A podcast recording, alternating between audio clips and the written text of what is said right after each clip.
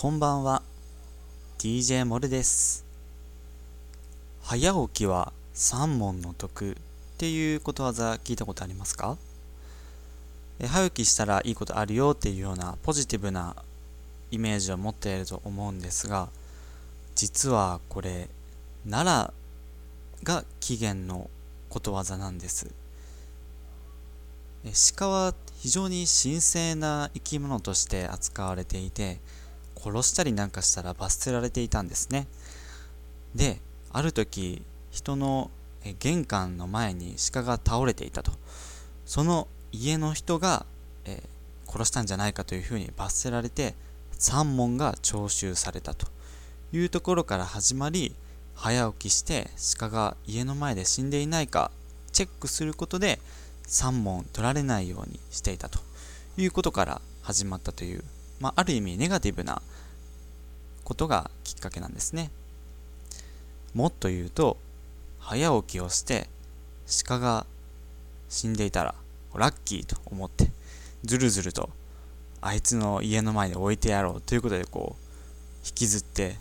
その人の家の前に置いておくなんていうこともあったみたいです。ブラックことわざですね。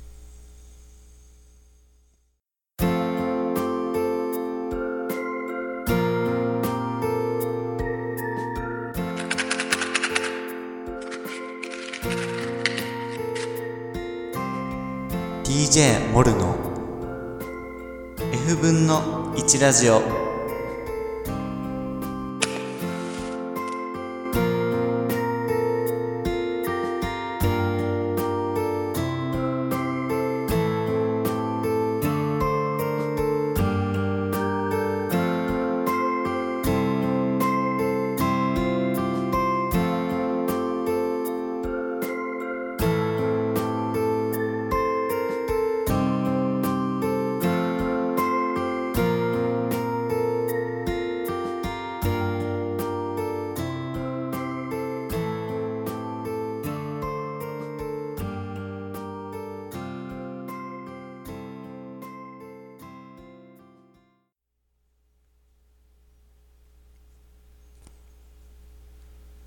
DJ モルの F 分の1ラジオ F ラジ。この番組は坂の上の古民家スタジオ作る亭より暮らしの中にある F 分の1裏木をお届けするラジオ番組です。夕方の時間帯にお送りしています。えー、最初は生々しいことわざのお話から入りましたが、えー、今回はそんな奈良のお話をしてみたいと思います。あの先日なんか友達が奈良にちょっと遊びに行っていたみたいでですねその話を聞いてあ奈良の話をちょっとラジオでしてみようかなというふうに思いました。今年の2月くらいにですねあのまあなんか就活の用事で大阪に行っていましてそのついでに、まあ、奈良に遊びに行ってみました。でさっきのことわざのお話はですね、えー、その泊まったゲストハウスの人が教えてくれました。ま、すごく奈良が大好きで詳しい方でですね、えー、その奈良の人のこう県民性みたいなお話になっていて結構ね なんかディープなお話ですけど、まあ、非常に奈良の県民性としてこう保守的であるということをおっしゃっていてまああの変えるっていうよりも変えないというふうにあの市議選なので立候補した方が通るというようなことをね言ってましたけど、まあ、非常に何て言うんでしょうね。まあすごくこうその人の個人的な意見ですけれども保守的でのなんかもう陰湿なんですよみたいな感じにねなんかこう卑下しておっしゃっていたんですけどそういうこう一例としてねこんなことわざもあるくらいですからっていうようなお話でまあ、でもその方は非常に奈良が大好きであの移住されてねゲストハウスを始めるまでに至っている方なので、まあ、その、まあ、好きがゆえに見えている欠点というかあの、まあ、謙虚な、ね、姿勢の表れだと思うんですけれどもそんな、えー、やっぱりね奈良のこう保守的であるこう一番の特徴として、まあ、町にたくさんお寺や歴史的な建造物、えー、仏像がたくさん残っているというところですよね、えー、昔からこう大事に大事に残してきたと。そういうマインドが深く根付いているということですね、そんな、え歴史感たっぷりの奈良の町をちょっと一人でブラブラしてみましたので、えその時の話をちょっとしていこうと思います。まず最初にですね、えー、非常にこう風情のある町の、えー、奈良町というところがね、え、観光地として、えありましてその、え奈良町の中で非常に面白い建物をね発見したのでその紹介をしたいと思うんですがその名前が奈良町からくりおもちゃ館というところです。あのまあちょっとマニアックなところかもしれませんね。あんまりメジャーなところではないかもしれませんが、あの奈良に住んでる友人が教えてくれて、行ってみるといいよというふうに言ってくれました。で、行ってみると、まあ、そのすごい、あのなんでしょうね、えー、長屋というか、あの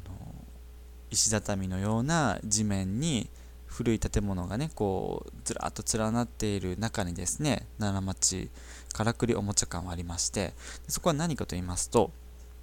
えー、江戸時代とかね昔からあるとか昔使われていたおもちゃが、えー、その、まあ、レプリカですけれどもたくさん展示保存されているという資料館でございます。これがまた結構ユニークなおもちゃがたくさん揃えられていて、えー古民家の中にですね、まあ、3、40個、まあ、50個くらいは展示されていて、で、それはもう、昔からあるおもちゃっていうのは、もう数えきれないほどあるみたいで、えー、そ僕が見に行った時はもうその中の一部だとおっしゃっていました。あのー、なので期間ごとにその展示するおもちゃをね、総入れ替えして、えー、行くたびに違うおもちゃが見れるというなんかね、何回行ってもね、楽しめるような資料館でしたね。で、その資料館、おもちゃ館の中に置いてあったおもちゃですね。あの、すりこぎとんぼとかね、あってね、まあ、ちょっと動画撮ってみたので、あの、できたら動画載せたいと思うんですけど、あの、木の棒でね、あの、凸凹がついた木のもう一つの棒をこすってその振動で先っちょについてあるあのプロペラが回るというおもちゃがあってですね。ちょっと言葉では説明しにくいんですけどなんかあこう振動でこう回るんだっていうね。なんかこう素朴だけどもよく考えられてるなっていうようなおもちゃがあったり。またですねこれがまた面白かったんですけど影絵の、えー、おもちゃがありました、まあ、これはあのー、正確に言うとおもちゃではなく、まあ、昔の遊びみたいなものですけれどもえー、古民家のこう屏風というか障子にですね、え、光を当ててで、えー、部屋の電気は暗くしておいてでその障子にこう影が映るんですね。でいろんな盆栽の影であったり猫の影であったりトンビの影であったりいろんな影があるんですけれどもそれは実際は人が演じているとあの影をこう人が作っているとね、まあ、今でもありますよね。あの影というかねあのそういうアートがありますけど昔からそういうのがあってあのたくさんこうお皿を持ってそのお皿にこうねなんか砂みたいなの持って、えー、頭とか手で持ってこう盆栽を表現したりですね。ちょっとこれも言葉で説明するの難しいんですけどそういうなんか面白いねなんか芸というかエンターテインメントが昔からあったみたいですね。それをこうおもちゃで再現されていました。非常に楽しめる資料館だったので奈良町からくりおもちゃ館ぜひね行ってみてください。さてお次。奈良といえばやっぱり鹿ですよね。あのー、やっぱりねそこら中にいるんですね鹿さんは。すごいです。あのまあ、ある程度エリアは決まっていて、あの非常に人通りが多い普通の街のところにはさすがにね駅の周りとかにはいないんですけどちょっとこう、えー、東大寺とか春日大社寄りになるとあの奈良公園とかですねそっち寄りになると一気に奈良あ、じゃあ鹿が増えると。えー、もうね、みんな、わんさか、あの、たかったり、たかられたり してましたね。あの、奈良の鹿はですね、あの、まあのんびりしていて、普通の動物って近づいたら逃げると思うんですけど、鹿さんは逃げないんですね。なので、まあ、僕一人で行ったんですけど、すごい楽しめました。あの一緒に自撮りがね、できるんですよ。あのね、ツーショットをね、一人で行っても撮れると。誰かに頼む必要はなく、ね、撮れるという、結構ね、思い出に残すことができましたね。えー、とか、まあ、その、そこら中にね、いるからね、まあ、やっぱあの、うんちがね、結構あるんですよ。落ちてるんですよね。でもなんかこう、そこら中にあるんですけど、なんか散らかってるわけではなく、あの、なんか一箇所にね、うんちが集められてるんですよね。多分なんかまあ、ある一匹がそこにしたら、あ、じゃあここにしようみたいな感じでみんなのこう暗黙の了解でなんかそこがトイレになっちゃうみたいな、そういうこう鹿の習性をね、そのうんちから見ることができたりしましたね。はい。あの、ぜひね、鹿さんともね、奈良に行ったら触れ合ってみてほしいです。あと、まあ、せんべいをね、食べに、あせんべいをこう、買って、鹿せんべいをね、あの、あげれるんですけどね、そう持ってたらもうね、すっごい寄ってきて、もうちょっとね、怖いくらいね、あの、ちっちゃい子だったら結構泣いちゃう感じはありますね。あれは、こう、もう服とかリュックとか傘とかね、もう、やたら噛みつかれますね。もう、よこせよこせと。もうすごい無言のプレッシャーで、こう、気づいたら囲まれてしまいますので、あの、鹿に会った時でもね、あの、鹿せんべいをあげる時は、ちょっと、気をつけてみてほしいなと思います。えー、さて最後にですね、まあ、奈良といえばその歴史的な建物がたくさんあってですね、まあ、歴史が好きな方にとってはもうたまらない、えー、場所だと思います。まあ、もう見るところが多すぎて、まあ、僕が見たところもほんの一部でしかなくてですねまだまだ見るところがたくさんあるなという感じであのね、全てを見ることはできなかったんですけど、まあ、まず、えー、奈良といえば東大寺ですよね。あの、行ってみたんですけど、まあ、周りにもね、あの修学旅行生とかたくさんいました。で、あの門から入って、あの本殿の方にこう、向かっていくんですけど、もう、こう、あまりにも大きすぎてですね、遠いんですけど、もう大きいんですよ。で近づいてもこう近づいてもなんか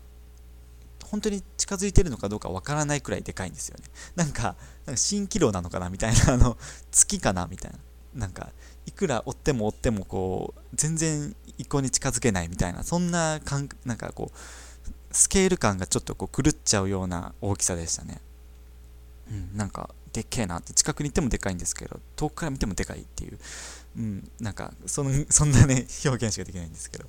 で中にあるこうねあの仏像とかねもうすごいね迫力があってねもう見上げちゃいましたね。えあとはまああの一つねちょっとあ奈良らしいなって思ったものが県庁の建物ですね。あのー、観光地の周りにというか近くにあるんですよ。県庁がね奈良県庁が。その建物の作りがこう、えー、平べったい作りになっていてでフロアがこう何重にもこう重なっているようなデザインになっていてですね、まあ、なんだかこう五重の塔を思わせるようなこう何層にもなった建物になってですねあの奈良のお寺らしいデザインになっていると。県庁までもねそんな風になっているというところをちょっと発見してあ面白いなって思いました。是非ねちょっと県庁も一目見てみてほしいですね。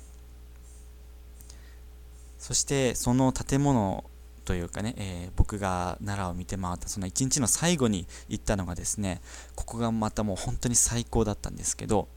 二月堂というところです。あのここはですね非常に上の方にありまして街を見渡せるぐらい高いところにあるんですね。その建物から見る夕焼けがねもう絶景なんですね。あれはもうなんか神様いたんじゃないかなっていうぐらいの神々しさで光がね太陽の光が雲からこう漏れ出ている感じというか隙間から差し込む光がですねもうとっても神秘的で一日の最後にその夕焼け夕暮れを見てもう癒されました。ぜひね奈良に行った時はねその夕暮れの時間帯に2月堂にぜひ行ってみてあの神秘的な景色をね見てみてほしいと思います。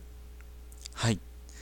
えそんなこんなで奈良非常にいいところでした。また行ってみたいなと思います。皆さんもねぜひ奈良に遊びに行ってみてください。